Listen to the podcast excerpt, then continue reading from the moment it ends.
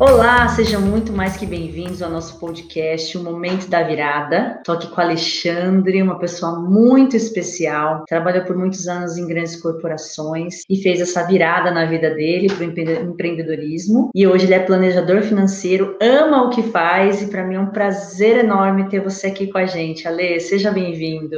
Oi, Fernanda, obrigado, obrigado da oportunidade. Imagina, também é um prazer para mim. Estou aqui para ajudar. Vamos inspirar essa moçada. É, bom, essa história é muito inspiradora, né? Eu conheço e me emocionou, por isso até que eu te convidei para vir aqui, para ajudar esses empreendedores também a, a, entender né, o momento certo da virada. Todo mundo me pergunta que momento é esse. Então eu queria que você me contasse um pouquinho da sua história, né? Qual a sua formação, o que, que você fazia antes de empreender. Conta um pouquinho para gente. Ah, legal, legal. Em relação à minha formação acadêmica, né? Eu fiz a graduação em administração de empresas aqui na PUC em Campinas, né? Eu moro aqui em Campinas. Depois depois, ao longo aí da, da carreira no mundo corporativo, eu fui premiado com um MBA, e aí eu pude fazer um MBA na ESPM, né, na famosa escola de propaganda e marketing. Então, fiz o, o, MBA executivo lá, foi muito legal. Teve também uma especialização em marketing de serviços, está sendo muito útil hoje em dia. Eu fiz também uma série de outros cursos e treinamentos dentro do mundo corporativo, né? Poxa, são quase três décadas de mundo corporativo, mas mais recentemente eu fiz uma pós-graduação em planejamento financeiro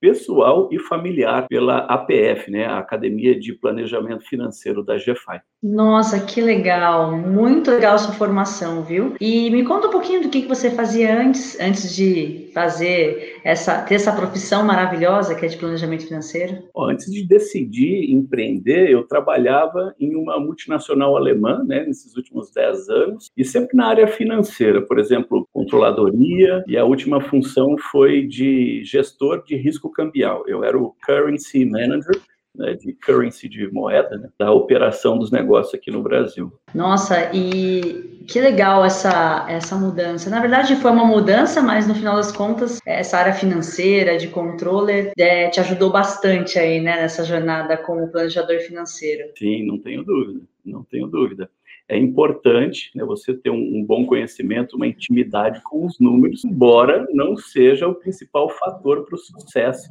da carreira e do sucesso dos clientes, né? Aspectos comportamentais, a gente pode estar falando disso aqui também ao longo dessa gostosa conversa. Claro acabam influenciando muito mais do que tão somente ali coisas técnicas. Sim. Conta pra gente qual foi o momento da virada para você, Ale. Bom, na verdade não teve assim um momento específico, né? Mas uma série de acontecimentos que acabaram culminando primeiramente na decisão de não voltar para o mundo corporativo. Isso aconteceu depois de uma frustrante transferência internacional de trabalho por essa última empresa. E a partir desse evento é que as coisas tenderam ao empreendedorismo. Mas você chegou a ter algum tipo de conflito ou medo antes de decidir? Como é que foi essa transição, né? Porque você tinha, como você disse, é, uma proposta de trabalho para fora do país é, e foi é, é, de forma instantânea, você deixou essa proposta é, para depois, não quis aceitar essa proposta e já ingressou no mundo do empreendedorismo? Como é que foi essa transição? Não, não foi tudo tão simples assim. Tive um monte de medo, viu? Muito medo. Não, a transição foi provocada, né, por essa, esse projeto que acabou não dando certo. Prefiro não entrar muito em detalhes, né, para não expor ninguém, nem nenhuma empresa, enfim. Vamos, vamos olhar para frente, né? Eu detesto reclamar, eu acho que quem reclama contamina tudo, contamina o ambiente, quem está por perto.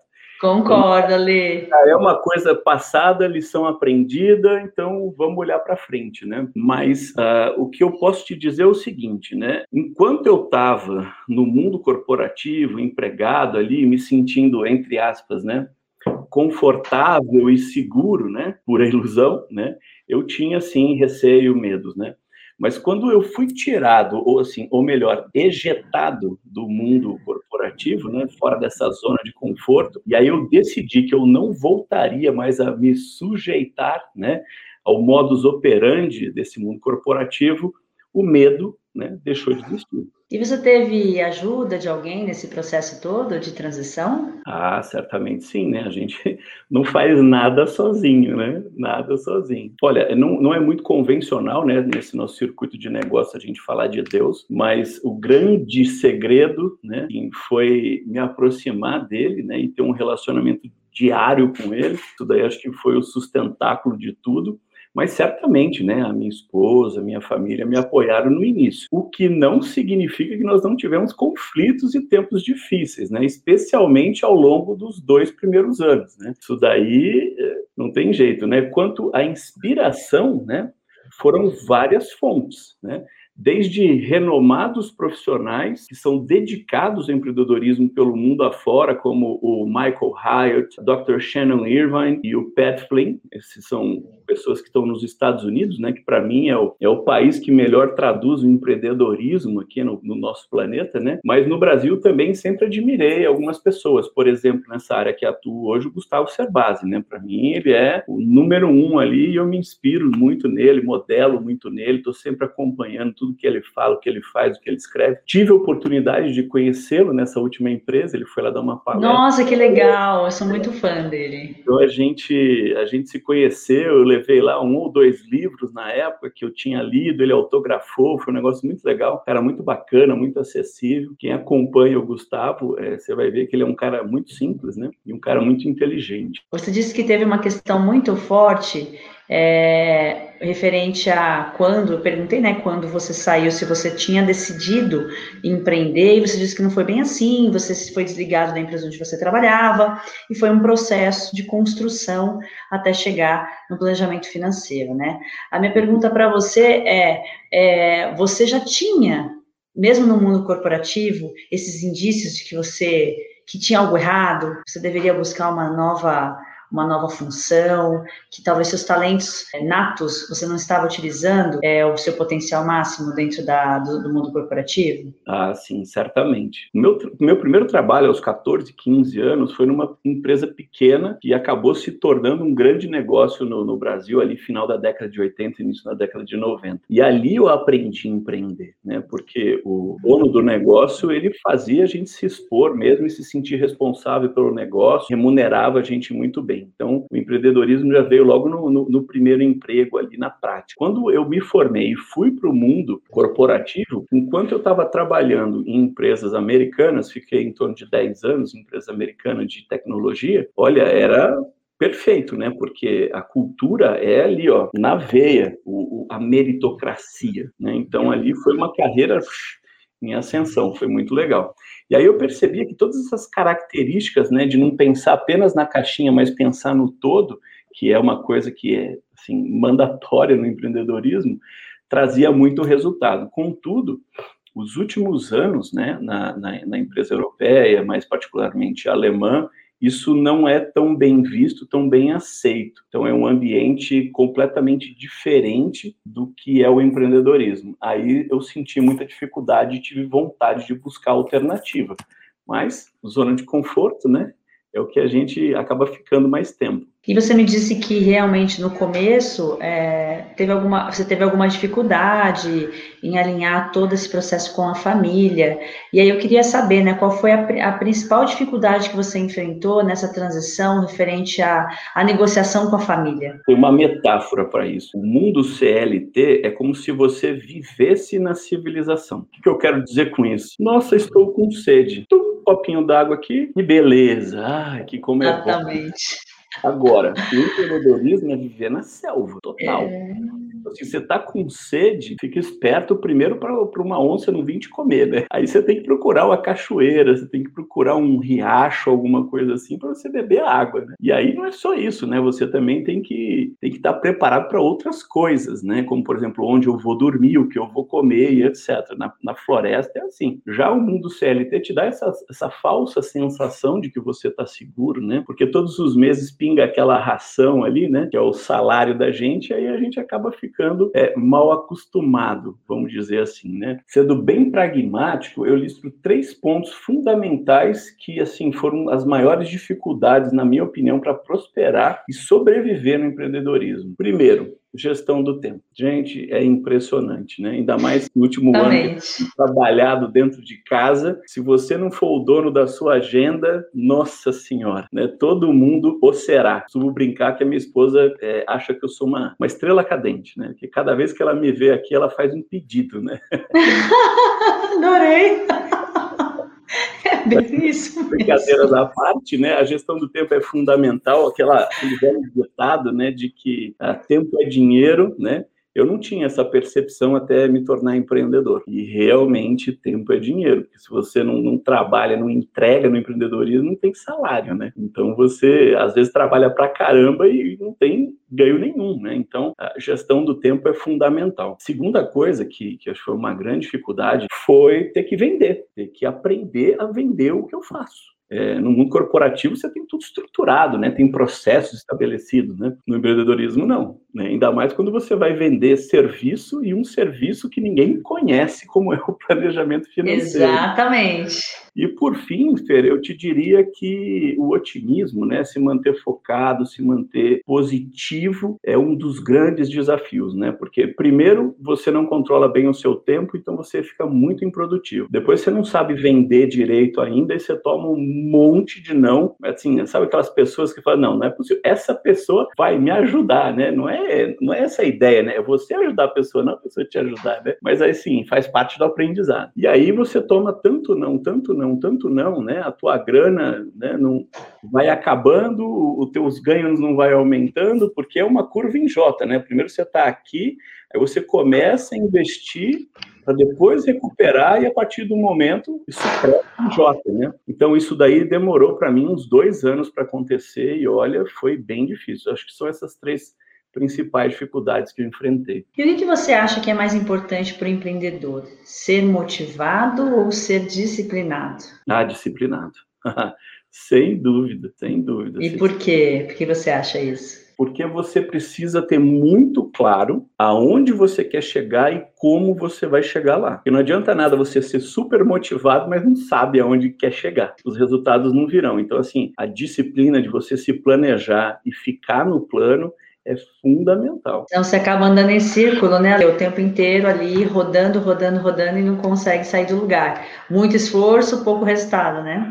Né? Que nem aquele desenho do, do, do, Mickey, né? Que o Pluto fica correndo atrás da cauda dele ali, né? E Exatamente. Sabe uma dúvida que eu tenho? É assim, qual foi seu maior aprendizado, né? Desde que você começou a empreender? O que, que mais é, foi marcante aí para o seu, seu aprendizado, para sua jornada? Que eu aprendi que eu sou capaz de prosperar, tá? mas desde que eu use, né? Os dons, os talentos que eu tenho e que eu também fui adquirindo, fui aprendendo ao longo da vida. Eu acho que esse foi o principal aprendizado, né? Que para mim são três coisas assim que eu vejo que é minha, que é o meu diferencial para ser próspero nesse negócio. O primeiro é uma enorme vontade de aprender coisas novas e relevantes naquele momento de vida, mas também para projetos futuros, tá? Então aprender para mim é fundamental. Uma outra coisa, eu diria que é uma enorme vontade de estar entre pessoas e de ajudá-las de várias maneiras. E por fim, um desejo assim maluco de querer ensinar o pouco que eu sei, sabe? Eu adoro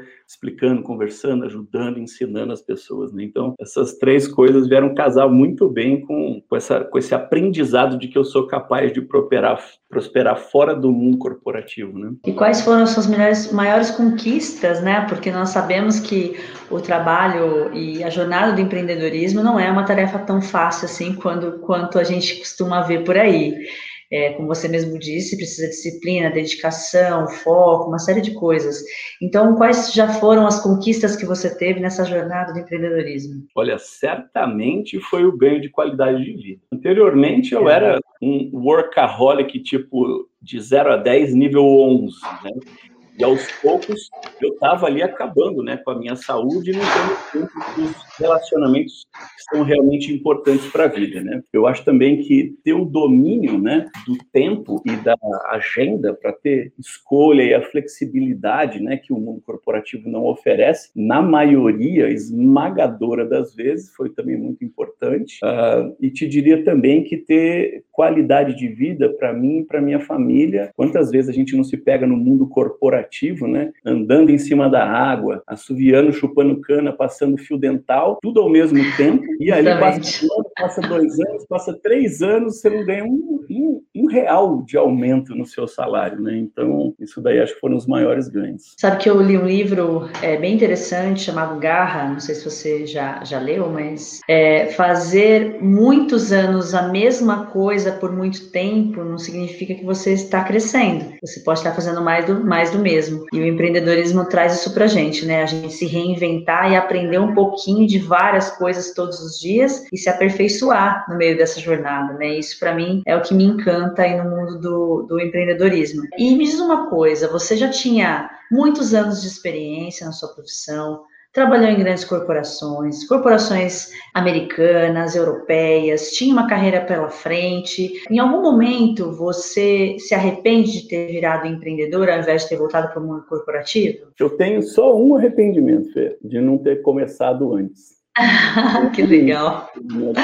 Sensacional. É o último arrependimento. Né? Mas uma vez que eu tive, né, que eu tomei a decisão, não tive mais arrependimento nenhum, né? independente de enormes desafios né, na vida é, é, pessoal e especialmente na saúde financeira, né? Que por, por ironia ou não, eu acabei me tornando um planejador financeiro, né? Porque eu senti na pele o que foi a falta de ter planejado essa transição de carreira. Né? Nossa, é realmente, Ale, é, o planejamento financeiro é fundamental para fazer qualquer é, é, é, transição e principalmente quando você resolve montar um negócio, né, ou, ou resolve empreender. Acho que a base de tudo é, é, é essa, esse planejamento e essa, é, essa, essa clareza de, de que você pode ter uma margem para errar, uma margem para testar, uma margem para descobrir o que você quer e mesmo assim ter seu custo de vida aí respaldado, né? Sua família com segurança. Acho que é fundamental é, ter essa tranquilidade de fazer essa transição, não é mesmo? Sem sombra de dúvidas, porque todo mundo tem um certo romantismo em relação a ser empreendedor, né? Acha que vai trabalhar menos, acha que ficar em casa, ficar perto da família vai ser aquela propaganda da Doriana todos os dias. Gente, não é. Eu começo às 8 da manhã, paro às 8 da noite, mas trabalho assim extremamente feliz. Ao longo do dia eu tenho a flexibilidade de ajudar com a família, tenho duas filhas pequenas, né? Então essa questão de aula online e tudo mais tem sido muito importante estar por perto aqui. A minha esposa é psicóloga, né? Então, portanto, dois autônomos aqui em casa, né? Então ela, ela também tem a carreira dela, tá super bem, graças a Deus, né? Que foi fundamental para passar esses dois primeiros anos aí de empreendedorismo, né? Tem uma história super legal que você contou para mim, que é para mim, acho que foi a, o divisor de águas entre o executivo e o empreendedor.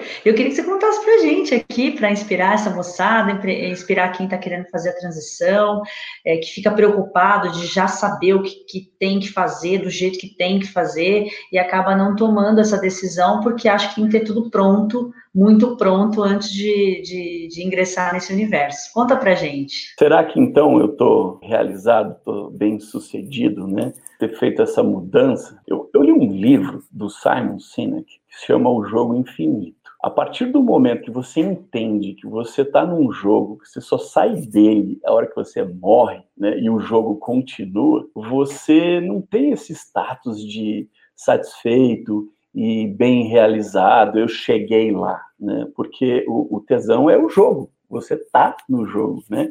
Então, assim, eu me entendo em obras, né? O tempo inteiro eu tô me aperfeiçoando, construindo, né? Mas o que que, o que, que eu diria de de dicas, de conselho para quem quer empreender, né? Eu diria o seguinte: acho que a primeira coisa é ter noção de que o empreendedorismo não é para todos. Se você achar que é para você, a primeira coisa você tem que fazer um autoconhecimento. Você tem que se conhecer muito. A segunda coisa, planejar a transição de carreira. Não fazer que nem eu fiz, né? Estava indo lá para a Europa, viver na, na, Espanha, tinha tomado todo um planejamento para ter essa vida e depois acabou que não deu certo. E aí né, ter, ter um bom planejamento faz toda a diferença. Se preparar financeiramente, sem sombra de dúvidas. Eu diria também, se, se possível, tentar experimentar um pouco do que é o empreendedorismo, mesmo que seja de longe, sabe? Seria realmente, para ver se realmente seria uma escolha certa, né? Porque você vai despender muito tempo, muito recurso para isso daí, né? Então, assim, tanto o tempo quanto os recursos, sejam eles financeiros ou da tua energia, são coisas escassas, né? Então, seria interessante você tentar viver um pouco de perto isso daí. Todo mundo conhece alguém que empreende, né? E por fim, Fer, eu acho que as pessoas têm que ter alguém que já percorreu esse caminho como um mentor, como um coach, né? Ou alguém que seja empreendedor, né? E seja capaz de acompanhá-lo nesses pontos anteriores que eu comentei, mas especialmente ao longo dessa jornada, porque desafio é o que não falta, né?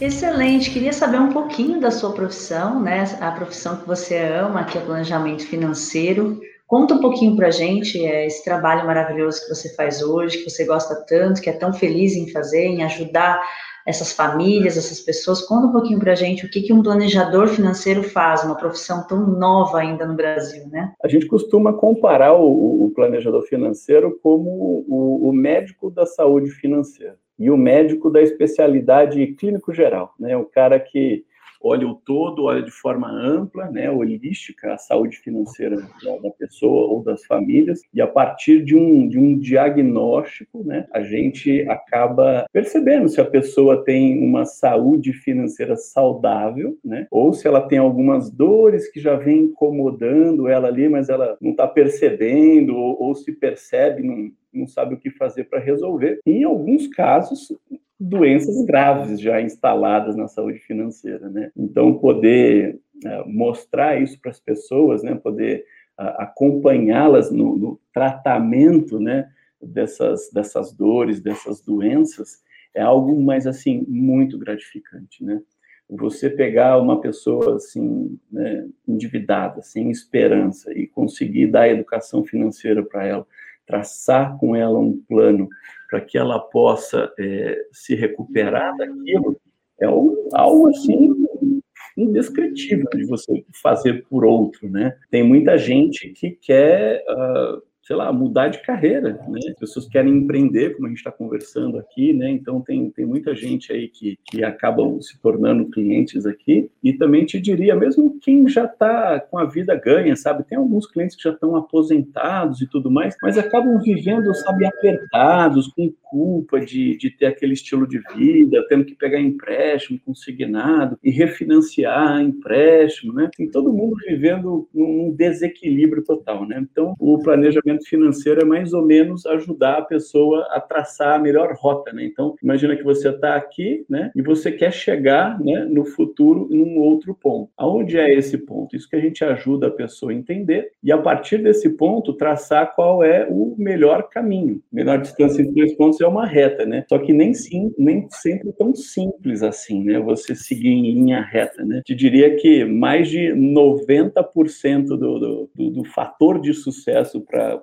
para um, planejamento financeiro ser bem sucedido são os fatores comportamentais das pessoas, né? E aí é algo assim muito amplo, né? Algo que cada cada clínica financeira que a gente faz, cada planejamento financeiro que a gente faz é que nem impressão digital, né? É único, assim, é impressionante. Mas olha, uma satisfação enorme de poder né, usar esses dons e talentos que, que eu tenho, Papai do Céu me deu, né, para poder ajudar aí a, as pessoas, né? Servir nessa, nessa missão que me foi dada aí, né? É, você estava falando, eu me lembrei agora é, do, da estatística, né? Dos, dos, dos negócios, quantos negócios fecham em menos de dois anos, né? Então, 40%, segundo o Sebrae, 40% dos negócios fecham em menos de dois anos e 60% em até cinco anos. E os principais motivos são falta de planejamento financeiro, as pessoas acharem que vão abrir um negócio e amanhã já vão conseguir terem o, a receita que tinham antes, né, no, no, no trabalho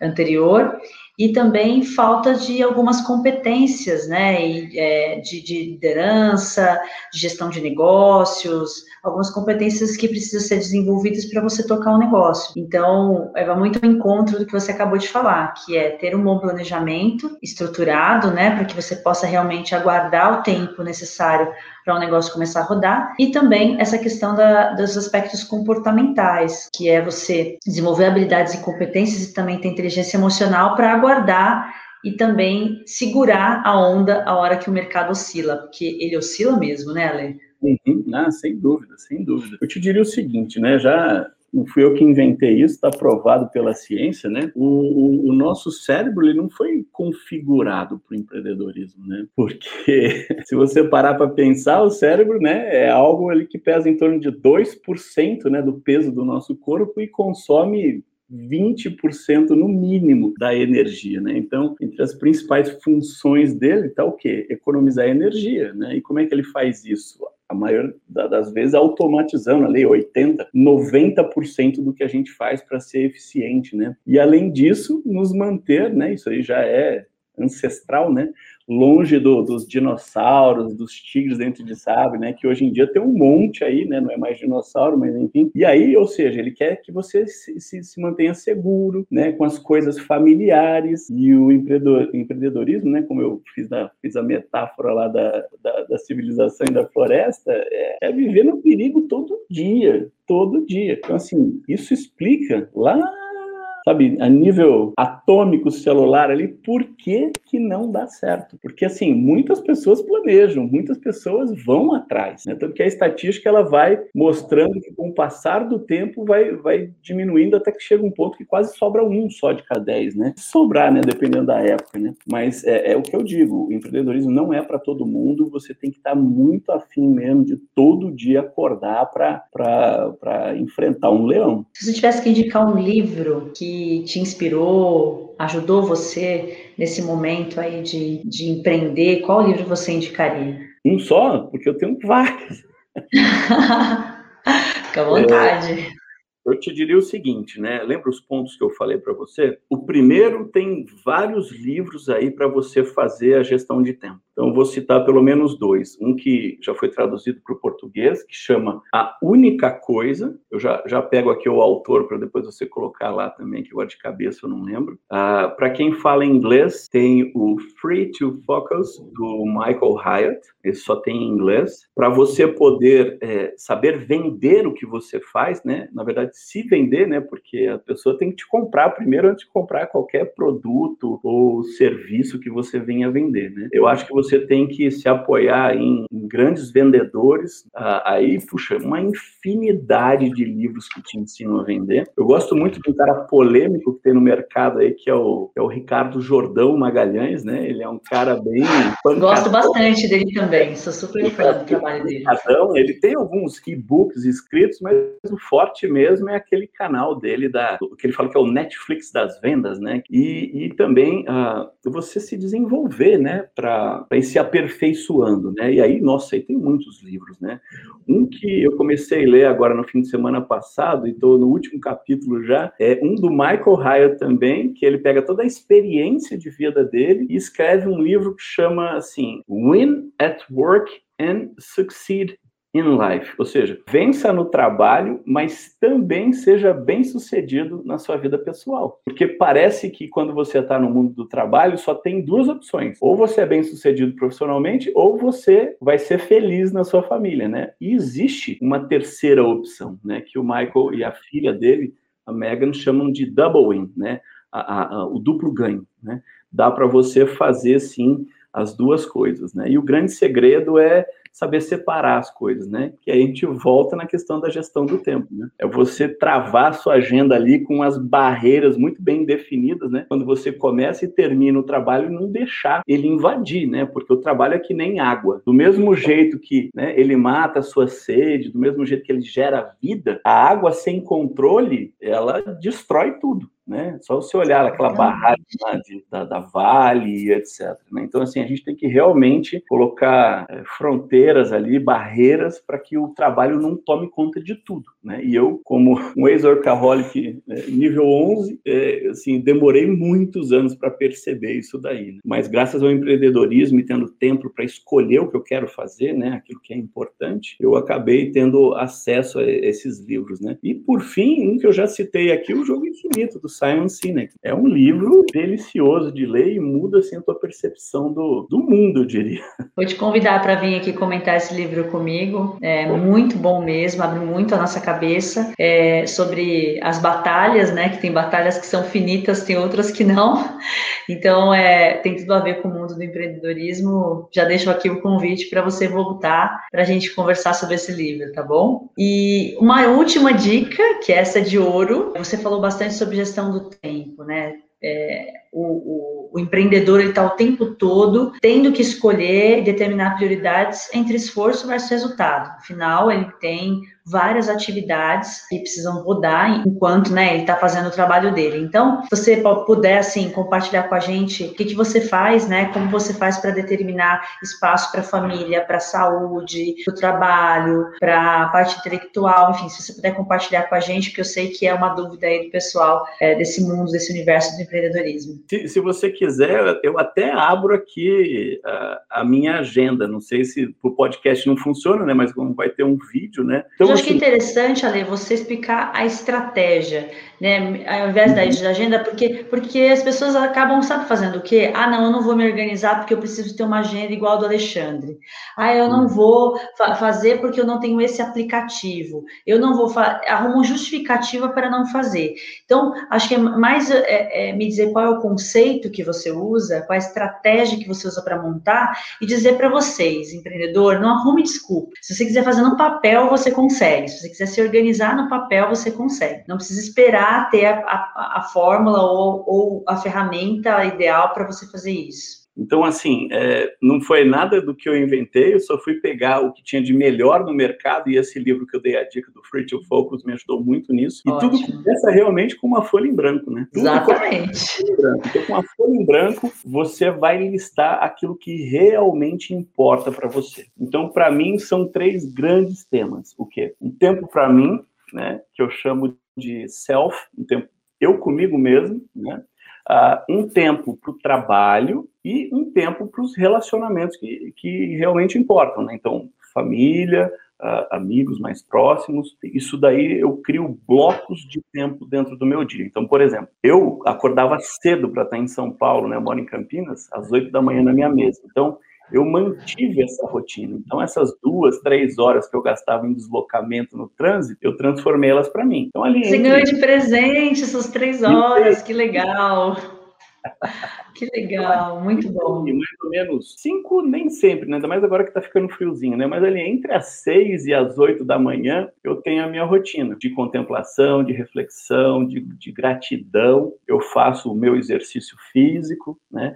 ali eu cuido do meu jardim, ali eu vou dar uma volta na, na trilha no meio da natureza e isso me revigora, já chego cheio de energia para o trabalho. E aí o Faz uma atividade física também, né? Aí o trabalho eu divido em dois blocos, um, um bloco da manhã e um bloco da tarde e noite, que é onde os meus clientes têm mais tempo para poder né, fazer o planejamento financeiro. Uh, dentro desse trabalho, eu tenho uma divisão do que é que eu tenho que fazer para me desenvolver, é como se fosse assim atividades que estão atrás do palco, né, atrás das cortinas ali que ninguém vê. Os bastidores, né? E também um tempo, né, são os horários mais nobres que os clientes precisam, né, para ser atendidos, para fazer atividades que aí sim é no palco, né, que realmente os clientes, eles me pagam por aquilo. Então tem que ter tempo suficiente para essas duas coisas. E no bloco dos relacionamentos, eu pego ali aquele horário do almoço entre meio-dia e 14 horas e bloqueio. Ali eu não atendo ninguém, ali o telefone está modo avião, eu não olho o WhatsApp, nada, e ali é um horário de convívio familiar. Trazer todo mundo ali para ajudar na rotina doméstica, para fazer o almoço, dar banho nas crianças, entrar com elas na aula. Às vezes você precisa estender um pouquinho mais, então a agenda do empreendedor tem a flexibilidade para isso. E no fim da noite a gente repete esse bloco também, né, depois do segundo bloco de trabalho, te repete também esse bloco dos relacionamentos e a gente procura começar a desligar a casa lá pelas 10 horas da noite, para que a gente também tenha ali uma última hora ali de, sabe, slow down, dar uma refletida no que foi o dia, agradecer por tudo que aconteceu. E dizem que um, um grande dia começa com uma boa noite de sono, né? Então isso é fundamental, manter sempre os mesmos horários, a mesma rotina e dedicar um, um, um tanto de tempo suficiente para desenvolver aquelas coisas, né? É, isso, nossa, ajuda muito. E no final de semana, né? É nem no palco, nem atrás do palco, é fora do, do, do teatro, né?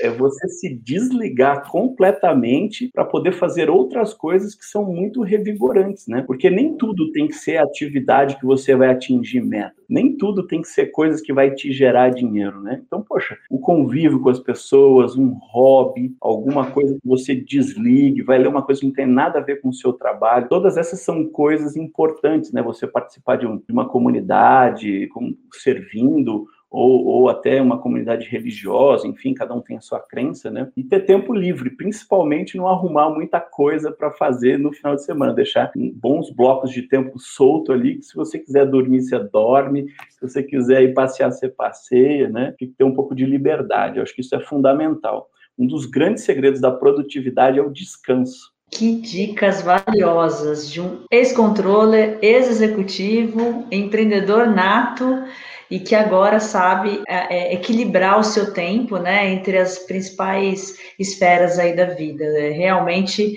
não tem preço essa, essas dicas que você deu aqui para a gente, Ale. Me diz uma coisa, onde a gente pode te encontrar, onde suas redes, onde a gente encontra o Alexandre Godoy? Eu tenho o, o, o Ale Godoy, planejador, planejamento financeiro, né, que tem, tem aqui o endereço, não sei se depois vocês podem mostrar. Sim, no Instagram, ah, né? Meu e-mail é alexandre